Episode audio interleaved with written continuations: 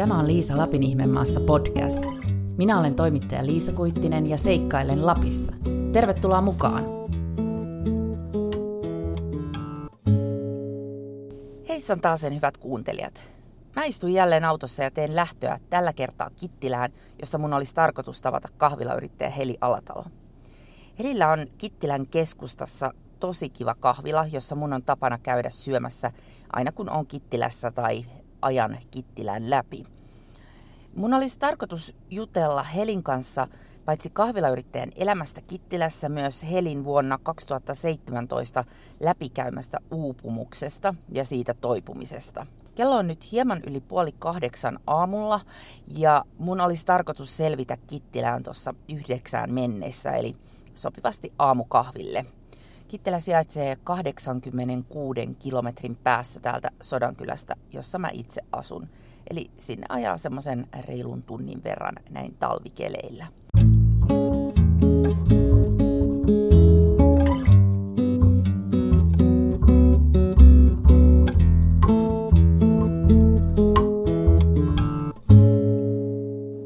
Okei, mä oon nyt päässyt perille Kittilään ja istun täällä Kittilän keskustassa kahvila Somassa. Vastapäätäni on Heli Alatalo.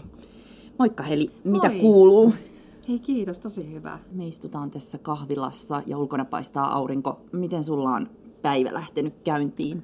Kuule tosi hyvin, heräsin seitsemän jälkeen ja katon kanssa, että oli ihana päivä ja vapaa päivä tai toimistopäivä ja tämmöinen kiva juttu edessä. Ja mietin vaan, että tosi kiitollinen, onnellinen saa olla, että asiat on aika hyvin täällä Lapimaassa eletään ja saa tehdä työtä, mitä rakastaa ja on terve ihana. Joka aamu aloitan kiitollisuusjutskilla ja ne jotenkin ne herättää tähän päivään tosi ihanasti ja lempeästi ja saa semmoisen hyvän raivin, että tänäänkin oli just semmoinen. Sä oot siis kahvilayrittäjä Kittilässä. Miten, miten olet tähän päätynyt? No päädyin tähän itse asiassa, mulla on nyt 13 vuotta kahvilayrittäjä ja minä lähdin tälle, mä olen restonomi ammatiltani eli ravintola-alan esimies ja olen tehnyt ravintola-alan töitä ikäni täältä kotoisin. Mutta itse yrittäjän uran aloitin, kun minun lapsi oli vuoden ikäinen ja piti palata kolme vuorotyöhön hotelli Hulluporon vastaanottoon. Ja totesin, että se ei enää kyllä onnistu niin kuin kivuitta. Ja jos, jostain kumman syystä pongasin sitten semmoisen, että haettiin yrittäjää Kittilän terveyskeskuksen kanttiiniin. Ja oli se, että no, minä lähden tonne ja hain ja pääsin sinne, sain sen paikan ja perustin toiminimen. Ja olin siellä kahvilayrittäjänä siis kuus, kuudesta seitsemän vuotta, vajaa seitsemän vuotta. Sitten jossain vaiheessa alkoi tulemaan vähän isompaa toivetta ja unelmaa ja se sairaala miljö kävi vähän pieneksi. Ja sitten aloin niinku manifestoimaan vähän isompaa kahvilaa tästä kylältä ja tätä tilaa. Ja sitten tämä tila vapautuikin ja heti iskin siihen ja sain. Ja nyt näitä on kaksi, Levillä ja Kittilässä toinenkin. Tämä on vähän niin laajentunut. Pienestä, pienestä kahvilasta on tullut, tai kahviosta on tullut kaksi isompaa kahvilaa. Että Mikä vuosi se oli, kun sä avasit tämän? Tämä kahvilan? avattiin 2013 lokakuussa ja Levinsoma avattiin 2015 lokakuussa. Eli ne on niin kuin tullut kahden vuoden niin kuin peräkanaa kahden, kahden vuoden välein. Joo. Sä oot ihan kittiläläinen alun perin. Olen. Joo, minä olen Kittilän kunnasta syntyjään. Minä olen tuolta Lompolon kylästä, eli ei Äkäs-Lompolo, vaan Lompolo. Mennään tuonne ihan pohjoiskuntaan.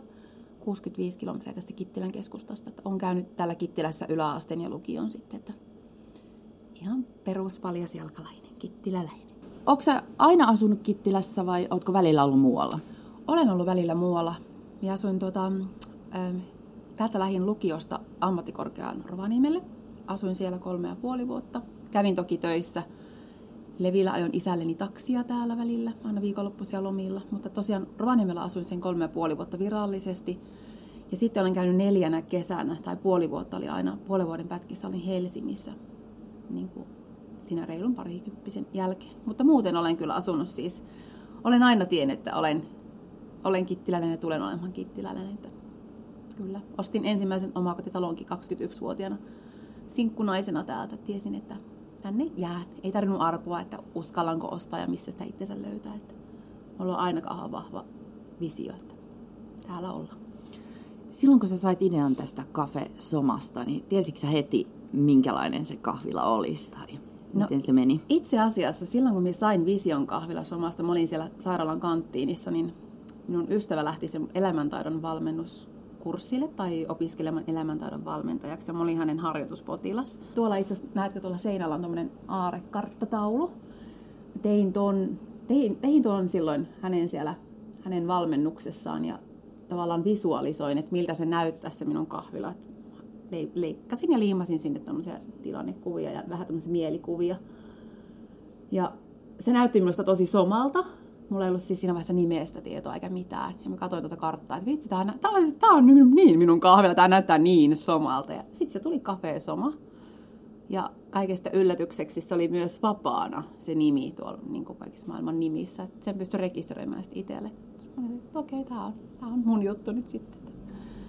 Mutta joo, se pikkuhiljaa lähti se visualisointi ja se näytti siltä ja tämmöiseksi tuli. Ja kun katsot sitä, niin tämä on kyllä justiinsa toteutunut. Niin, eli tuolla sulla on aarrekartta seinällä yhä. Aarrekartta, joo. Siitä se lähti. Siitä se lähti. Joo, tämähän on... Kannattaa unelmoida, ne toteutuukin välillä. Tähän on, miten sä kuvailisit tätä kahvilamilja, että täällä on pastillisävyjä ja tää on tämmöinen... Joo, tätä on kuvailtu tämmöiseksi niin kuin maalais, modernisti maalaisromanttiseksi.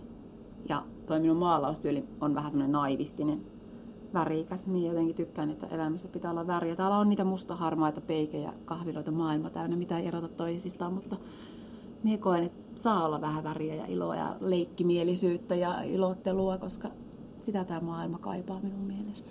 Niin nämä taulut seinällä on siis sun tekemiä? On, joo. Mie maalaan itse kaikki minun kahvilani taiteen. No miten skippiläläiset otti tämän vastaan, kun sä avasit tämän?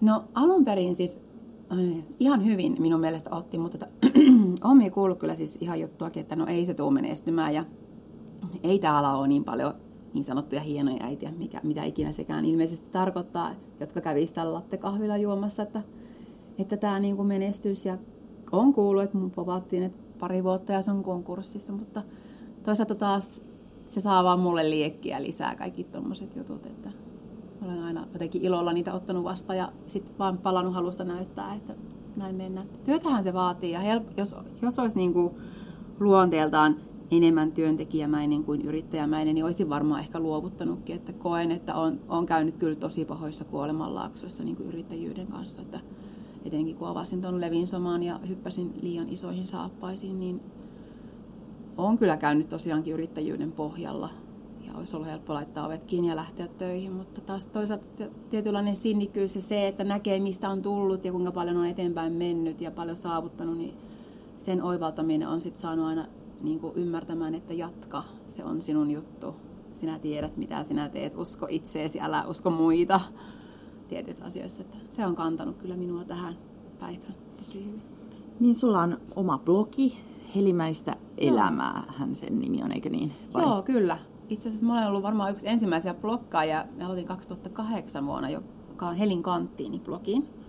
Ihan kakkukuvilla, silloin kun mulla oli se kak- kakkukanttiin. Ja sitten me pikkuhiljaa vein sen siihen 30 kriiseilyyn ja tämmöisen pohdintablogiin. Että se oli semmoista niinku yrittäjän elämää. Ja se Helin kanttiini-blogi oli mulla 10 vuotta. Se oli tosi aktiivinen blogi. Mutta sitten mulla tuli tämmöinen työuupumuskeissi, niin minä jotenkin lakkasin sen, minä väsyin ihan totaalisesti ja mulla oli puolitoista vuotta niin kuin blogitauko. Ja jotenkin se vanha blogi jo kuvasti mulle semmoista niin kuin vanhaa, hyvin, hyvin solmusta sotkusta elämää, niin se oli sillä, että minä lopetin sen ja aloitin nyt sitten niin uuden semmoisen niin uuden kivalla traivilla. Ja kivalla traivilla sekin oli, mutta se oli vähän, se, se liittyy vähän tähän, että elämässä käännetään uusi lehti ja lähdetään kuin puhtaan paperin uutta kohti. Niin aloitin sitten tämän uuden Helimäistä elämää blogin, mikä on just semmoista niin kuin yrit, yrittäjänaisen elämää ja semmoista niin nousua, semmoista, semmoista. Joo. Siellä sun blogissa sä kirjoitat just avoimesti siitä sun uupumuksesta. Se oli siis 2017 vai Joo. milloin? Itse asiassa mitä aikajanaa mietin tänään, kun tulin tähän, että 2015 mulla lähdettiin rakentamaan tuota Levinsomaa, niin mä ensimmäistä kertaa hakeutunut itse oma-aloitteisesti ammattilaisen juttu sille 2000 16 keväällä, eli aika pian sen Levinsoman jälkeen. Minä olen siis itse ottanut yhteyttä, että, että mulla ei ole enää työkaluja, että, että mitä mä teen, tämä on ihan kauhea. Mä kävin siellä niin kuin puolenkymmentä kertaa ja sain, sain sillä niin kuin työkaluja päästäkseni vuoden verran pidemmälle, kunnes tuli sitten 2017 kesäloman. Olin kaksi viikkoa kesälomalla pitkästä aikaa monen vuoteen. Koin, että kaksi viikkoa täytyy riittää vuodeksi eteenpäin taas. Mutta että en, en vaan niin kuin selvinnyt arkeen niin kuin sen loman jälkeen oikein niin kuin mitenkään. Ja lähdin sitten työterkkaan hakemaan jotain ihmepilleriä, että ottakaa nyt jotkut kokeet multa kilpirauhasta tai muut, että saadaan niin kuin homma toimimaan. Ja enkä tiennyt sanana uupumus yhtään mitään ja enkä ollut niin kuin ajatellutkaan, että lähden tästä niin kuin millekään uupumisen ja toipumisen tielle, vaan että nyt jotain, jotain lääkettä tähän. Niin siellä sitten sain kuulla, kun itkin siellä työterveyshoitajan nurkissa ja hän passitti sit suoraan päätä lääkärille siitä, että he ovat niin kuin todella niin kuin uupunut ja masentunut, että nyt niin kuin pyörät seis ja nyt lähdetään niin katsomaan, että mitä me tehdään sulle, että olet niin ihan lost case nyt tällä hetkellä. Mitä siellä Aina. siis tapahtui? Tai mit, mitä sun, mitkä sun mielestä johti siihen uupumiseen? Äh, no aika, aika moni. Ehkä siis koko niin kuin minun persona on vähän semmoinen niin miellyttäjä persona olemassa. Ja minä olen vähän semmoinen niin kiltin tytön syndroomainen suorittajatyttö ollut aina. Että tavallaan se elämään ja se, se, se niin kuin, tavallaan kertyy. Ja sitten kun mulla oli tosiaan 20 kahvilaa yhtäkkiä, mulla oli ollut vain niin yksi kiva kahvila ja yksi työntekijä, sitten mulla oli yhtäkkiä toinen kahvila ja mulla olikin työvuorolistalla 14 työntekijää. Ja ihminen, joka on vähän, koin olevani vähän sellainen pohjemitaiteilija sielu, niin en ole mikään piinkova bisnesjohtaja. Yhtäkkiä mulla olikin 14 alaista, osa niistä työharjoittelijoita luonnollisesti, niin en mä saanutkaan johtaa niitä. Mulla tuli hirveä, niin sain tosi paljon kritiikkiä kaikkialta ja sitten kahden, kahden firman organisointi oli niin kuin ihan valtava yhtäkkiä ei se ollutkaan niin helppo siirtyä kahden kahvilan johtoon.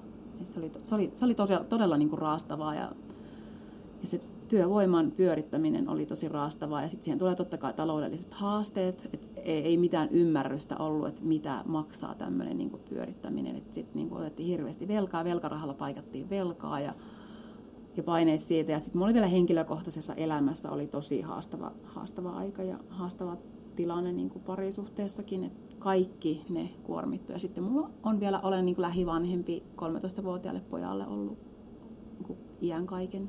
Kolme, kolmevuotias oli lapsi, kun erosin lapsen isästä, niin kaikki tämä yhteensä summa oli niin kuin liikaa yksinkertaisesti. Mutta sulla on yhä nämä molemmat kahvilat ja on. sä oot jatkanut tätä. Joo. Eli jotenkin sä oot päässyt siitä sitten eteenpäin. Mi- mi- miten No se avain oli se siellä terapiassa, sen lähti, sitä lähdettiin niin purkamaan niin ihan atomeiksi ja palasiksi. Toki siellä käsitellään lapsuudet ja kaikki toimintamallit ja missä mennään niin vikaan, mutta se avain oli nimenomaan se itsensä johtaminen. Huomasin, että en ole ikinä johtanut itseäni. Miten voin johtaa isoa kahvilaa, isoa osakeyhtiötä, kun en osaa johtaa itseäni?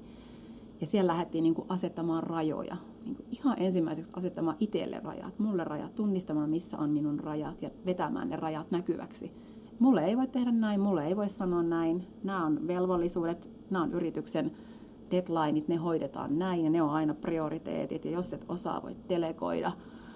Ajan organisointi oli niin kuin tosi vahva. Rutiinien luominen on ollut mulle siis ihan todella uutta, mutta niin tärkeää. Siis mä oon ihan niin kuin luonut tosi mielettömät rutiinit itselle. Että vaikka mitä päivällä tapahtuisi ja vaikka tulisi laskomissonnet 40 tonnia jotain työliä tai jotain, niin en mene, niin kuin, enää hätkähä niin mistään, kun on tullut niin, niin jo syvältä. Mä että okei, okay, asiat hoidetaan ja pistetään paperille ja sinne organisoidaan kalenteri ja ne hoidetaan sitten. Se on se niin kuin itsensä johtaminen ja ajan organisointi ja ylipäätänsä niin kuin rajojen veto myös työn, työn ja vapaa-ajan välissä. Että mullakin on yrittäjänä niin kuin oikeusvapaaseen, että minä en voi olla 27 töissä, että mullakin on perhe ja oma aika ja omia intohimoja, taidetta, kaikkea. Että minun täytyy myös saada luoda, jotta mulla on niin kuin, mistä myös ammentaa toisille, niin minun täytyy myös saada ammentaa muualta. Että tuli sellainen niin tyhjä olo, että kaikki vaan ottaa multa, kaikki vaan haluaa multa jotain ja kaikki vaatii multa jotain ja minun pitää olla joka paikassa jonain, mutta mulla ei ole mistä antaa kellekään. Et lähetin vähän niin kuin täyttämään sitä patteristoa jotta on mistä antaakin jotain ja löytää se elämän ilo ja tämmöinen. Ja se sitten auttoi nämä rajeet? Se todella auttoi. Joo, minä kävin vuoden verran joka toinen viikko niin kuin alkuun. Olin tosi niin kuin akuutti keissi kyllä varmasti niin kuin ammattilaisin juttu sillä. Ja ihan lähdettiin niin kuin miettimään, että arvo, mikä on sinun arvomaailma? No, elätkö arvoesi mukaisesti? No, no et elä. Siellä on terveys ja perhe ja kaikki niin kuin aina kaikilla. Ja sitten kun lähdetään miettimään, että mihin se aika sitten menee, no ei se mene terveyteen eikä perheeseen. Ja siitähän tulee se valtava arvoristiriita, mikä saa voimaan pahoin sitten. Ihan siis kunnon työkaluja ja ihan käyttäytymismalleja, mitä olet saanut lapsuudessa, niin lähdettiin katsomaan, että miksi, miksi, miksi teet noin. No se tulee jostain. No pitäisikö meidän tehdä toisella tavalla, jotta me saadaan uudenlainen lopputulos. Ja sitten tämmöisiä pieniä askeleita, käytännön askeleita. En, en olisi pelkällä kaveritsempillä tai, tai millään kirjojen lukemisella ja viisauden itseeni imemisellä tätä voittanut, vaan ihan, ihan se, että on käynyt säännöllisesti ja aina niin kuin feedbackkaamassa, että miten meni ja no niin, onnistuitko ja mitä tehdään toisiin. Ja siis semmoinen säännöllinen ammattilaisen kanssa otettu tapaaminen, niin kyllä minä koen, että se on ollut minun pelastus. No minkälainen olo sulla on nyt yrittäjänä? Mulla on tällä hetkellä tosi itse asiassa onnistunut olo tällä hetkellä, nyt kun kysyt noin, niin voin sanoa, että minä koen, että mä olen onnistunut siinä kuolemanlaakson ylittämisessä, missä olisi ollut tosi helppo lyö hanskat tiskiin. Ja siitä minä tavallaan niin taputan itteeni, että hyvä minä, olin sinnikäs. Koen, että olen yrittäjänä omasta mielestäni aika hyvällä tiellä ja hyvä esimerkkikin voisin olla aika monelle, joka tekee niin kuin intohimoduunia ja jolla on se usko ja luottamus siihen omaan tekemiseen. Ei saa tyhmä tietenkään olla, että ei saa kenenkään niin kuin taloja ja autoja lähteä. Niin kuin, ei saa olla niin tyhmä, että ei osaa lopettaakaan ajoissa. Että olisi sekin ollut yksi vaihtoehto mulla, mutta onneksi en lopettanut. Monta alaista sulla on nyt tällä hetkellä sitten? Tällä hetkellä mulla on neljä, työn, neljä kokoaikaista työntekijää ja sitten on tietenkin sesongeissa on tuntilaisia tarvittaessa töihin kutsuttavia. Ja no vielä tietenkin työharjoittelijoita on aina. Koetko sä, että sä osaat olla nyt heille parempi pomo? Koen ehdottomasti. Mie koen, että mä olen nimenomaan kasvanut esimiehenä tosi paljon. Nimenomaan virheiden kautta. Ne on parhaat opit kyllä ollut. Että en missään nimessä usko, tai siis nyt naurattaa oikein, että kun 21-vuotiaana valmistui ravintola-alan esimieheksi, ymmärrän täysin, miksi mullekin naureskeltiin, kun tulin työn elämään, että hei, älä, älä tuu pomottelemaan tänne, että se on semmoinen asia, mikä opitaan sitten työssä ja nöyryyden kautta ja virheiden kautta. Ja on eri asia olla kahvila työntekijä kuin olla esimies, että siksi on ihan eri duuninimikekin. Että ne on kaksi eri asiaa ja siihen opitaan. Mutta koen, että olen varmasti ren, no en sano rennompi, vaan ehkä olen niin kuin, sanotaanko näin, että osaan olla niin kuin auttavaisempi, ymmärtäväisempi ja myöskin reilu. Minä koen, että me ollaan aika reilut. Jos mulla ollaan reilu, niin ihan varmasti on reilu takaisinkin kyllä sitten.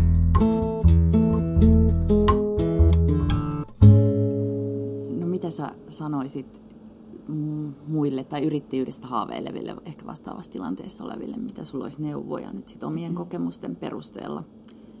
No ensinnäkin se, että juttele muiden ihmisten kanssa ja hakeudu semmoisiin, mitkä on niin kuin jo, ketä sä niin kuin yl, katsot vähän, että noi on onnistunut. Kysele niiltä, että mitä ne on tehnyt oikein, mitkä on auttanut niitä heidän omalla polullaan. Ja sitten itse ainakin hain apua elin tuolta kunnasta, elin, mikä sen nimi on, elinkeinoasiamieheltä. Hältä sain tosi hyviä vinkkejä liittyen just rahoitukseen. Ja lainarahallahan näitä monesti perustetaan, niin kuin itsekin on perustanut. Eli joka osa-alueeseen on tosi tärkeää, että sulla on niinku kontakteja. Että sitten lähdetään taas eri linja, kun lähdetään hakemaan alihankkijoita tavaraa. Et, et joka alueelta kannattaa hakea tosi paljon tietoa ja kerätä sitä palettia ennen kuin lähtee niinku tekemään sitä niinku esimerkiksi kahvilaa fyysisesti. Plus sitten totta kai pitää minun mielestä olla jonkun sorttinen puskurirahasto, koska se on iso juttu, kun lähdetään. Mulla ei sitä ollut ja se toi hankaluuksia ja niin kuin vaikeuksia ja sitä stressitilaa. Mutta olisi tosi hyvä, että keräisi, vähän niin kuin asuntoa varten kerätään vähän rahaa, niin kyllä koen, että se olisi auttanut, että olisi ollut vähän puskuria, että jos koneet menee rikki ja muuta, että sulla on, on vähän mitä heittää sitten näihin hazarditilanteisiin. Mutta se, että niin jollakin, jonkin asteinen järkevyys pitää olla, eikä saa, nykyaikana on just se, että halutaan mennä niin unelmia kohti ja kaikki alkaa nyt taiteilijaksi ja laulajaksi ja miksi tahansa. Että siinä on vähän semmoinen ansa, että jos sulla on niin epärealistinen ymmärrys siitä alasta ja siitä, että se vaatii 247 työtä ja jos on hirveä ajatus, että pitää olla aina lomalla ja on kesälomat, talvilomat, syyslomat, niin alkuun niitä ei oikeasti aina ole, eikä niitä tunteja kannata laskea. Et jos on työpaikkansa kävelevä AY-liike, niin ei kannata lähteä yrittäjäksi, silloin ollaan väärällä polulla yrittäjyydessä on myös oikeuksia, mutta siinä on tosi paljon velvollisuuksia. Menee vuosia, että ne oikeudet, pääsee sitten niin kuin, pystyt nauttimaankin niistä sitten. Esimerkiksi kunnon palkat ja lomat, milloin haluat, niin No riippuu tietenkin alasta, mutta että jos lähdetään kahvila-alaa miettimään, niin palveluala on aika kova ala, koska se ihmiset tekee työtä. Sinä et voi itse tehdä kaikkia sitä työtä, ellei sitten halua tappaa työllä. Siinä on monta asiaa, monta, tosi monta semmoista, että kannattaa ottaa selvää ja, ja jutella ihmisten kanssa, jotka on menestyneet. Kirjan, hyvä kirjanpitäjä on ihan ehdoton, maksaa itseensä moninkertaisesti takaisin. Koetko sä, että sä oot saanut apua? Koen, koen kyllä. Olen aina saanut apua, kun olen sitä ymmärtänyt kysyä, mutta en ole aina ymmärtänyt kysyä. Olen vähän semmoinen, että minä itse teen, ei tarvi auttaa. Ja se on ihan tiedostamatontakin. Ja se on niin alussa on, on aiheuttanut ongelmia, mutta nyt, nyt joku on ollut kahvilatkin. No Soma on ollut nyt kuudetta vuotta ja toinen kolmatta, mutta on ollut kahvilayrittäjä jo 13 vuotta, niin on jo verkostoja ja on vähän ihmisiä kun tietää, että haluaa uudet ikkunateippaukset, niin tietää, että okei, mulla on semmoinen ystävä, joka on graafinen suunnittelija, pystyy painamaan. Ja nyt kun vaan osaa kysyä, niin löytää apua. Joo, kyllä, koen. Ja minun on jotenkin, minä uskon vetovomallakin, niin minun on jotenkin, ihmiset on tullut minun tykö, ihmiset, jotka tavallaan myöskin haluaa auttaa. Ja mulla on ihan semmoisia niin sparraajia, haluavat ihan ilmaiseksikin auttaa ja antaa neuvoja. Muun muassa toiminimessä siirtyminen osakeyhtiön tuli niin kuin tämmöisen kautta, itse asiassa blogin kautta.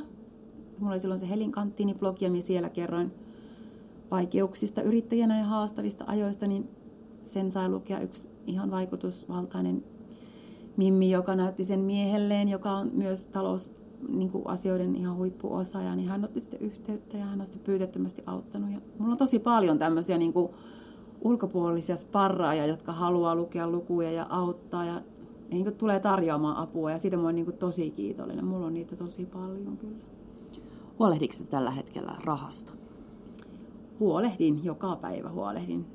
Sesonki, nyt kun varsinkin Levikin on sesonki alueella oleva kahvila, niin se on todella, todella raskas ja repivä, koska se on niin häilyvä se sesonki tulo siellä, mutta se meno on kuitenkin 247, 12 kuukautta vuodessa, että kyllä se pistää miettimään todella paljon pistää miettimään. Minä koen, että ihan yhtä paljon elämän, elämän hyvinvointiin vaikuttaa niin fyysinen terveys, henkinen terveys, ravinto, mutta ihan yhtä lailla siihen vaikuttaa muun muassa talousasiat. Jos sulla talous on kuralla, niin kyllä se niin kuin lähtee hermostuttamaan. Tällä hetkellä on siinä mielessä on onnellinen, että se ei ole enää niin kuralla, eikä voi sanoakaan, että se on edes kuralla, että on, niin nä, näkee sen, mistä on tultu ja näkee sen, niin sen nousujohteisuuden, niin niin luotan siihen kyllä tosi vahvasti. Luotan tekemiseen. Että en huolehdi niin paljon kuin olen huolehtinut.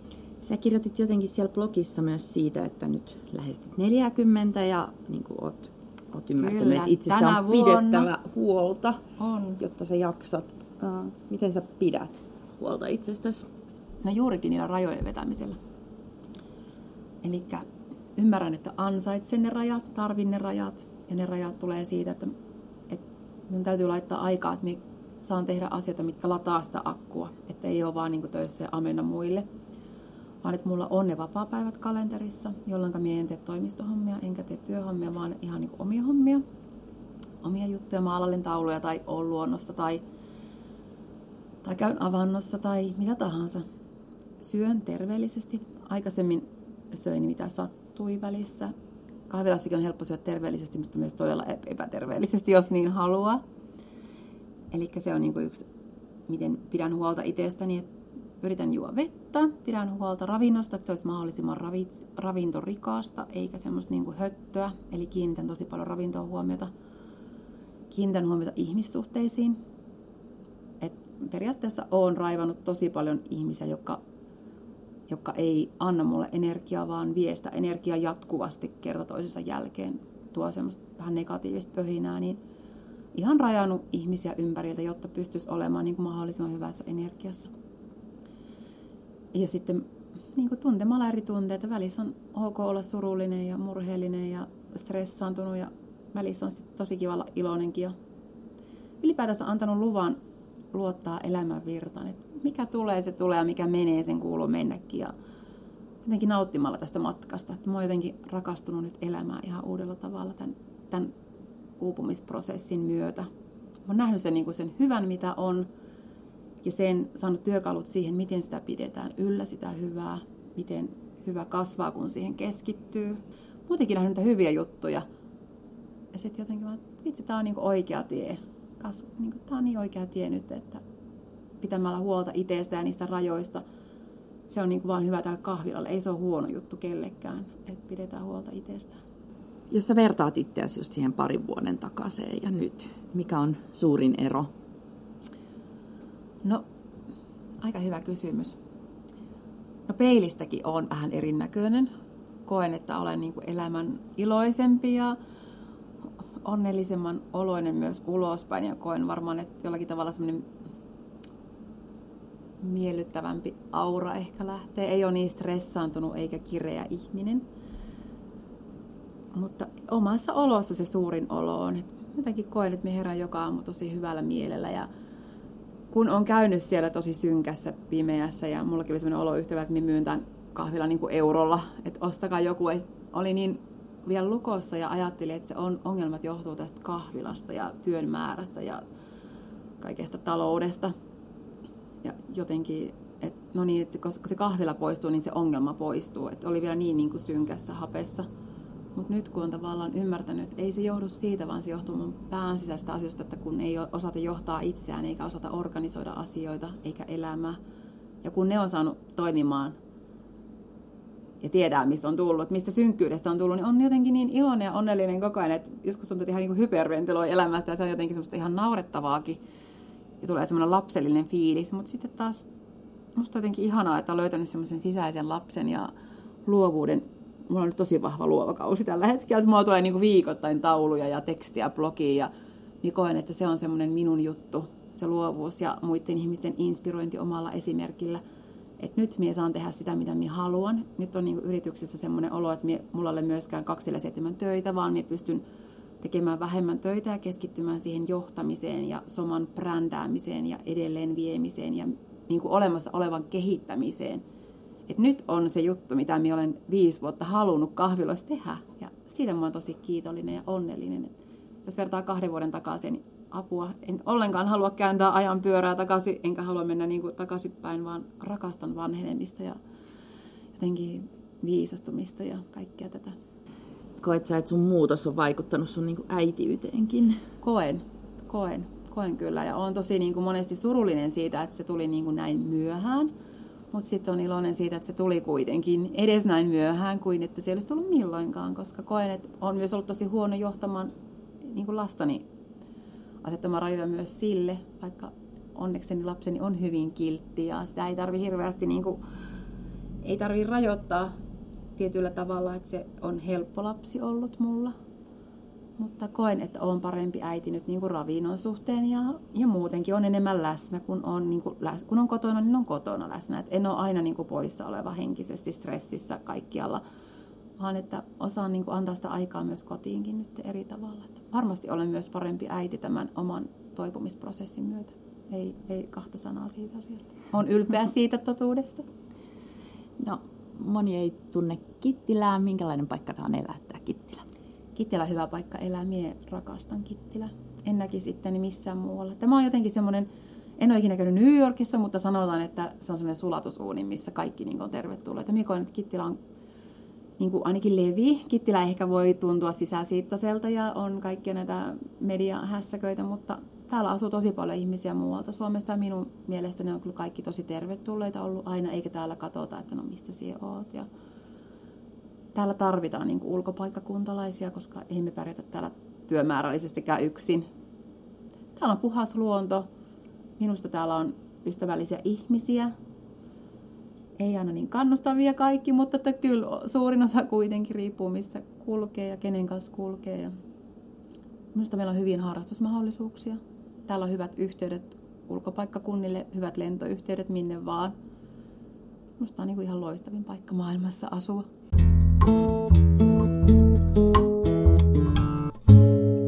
Miten sä katsot tulevaisuuteen sitten? No sitä on miettinyt tosi paljon, että pitäisi unelmoida taas uusia juttuja, kun olen aikaisemmin unelmoinut aarekartalla somaan ja se on toteutunut ja nyt kun pitäisi tehdä aarekartta, niin on hirveän vaikea miettiä, että mitä minä sinne niin kuin laittasin. En välttämättä laittaisi sinne enää mitään niin kuin kiinteitä juttuja tota kohti, vaan nykyisin ajattelen unelmointia tulevaisuudessa niin kuin sanotaanko tunnetilojen kautta, että minä haluaisin sinne laittaa sinne aarrekartalle semmoista rentoutta ja ehkä hieman enemmän just vapaata ja luovuutta. Ja minä haluaisin pitää kyllä ehdottomasti niin kuin soman kahvilan, mutta minä haluaisin tuoda enemmän tätä taidetta ja tätä hyvää flowta ja ehkä just sitä innostumista ja teemajuttuja tänne enemmän. Et jotenkin tätä samaa konseptia minä näen siellä tulevaisuudessakin, mutta enemmän itselle sitä taiteilijamaisuutta sinne ja vähän kahvinkeittoakin.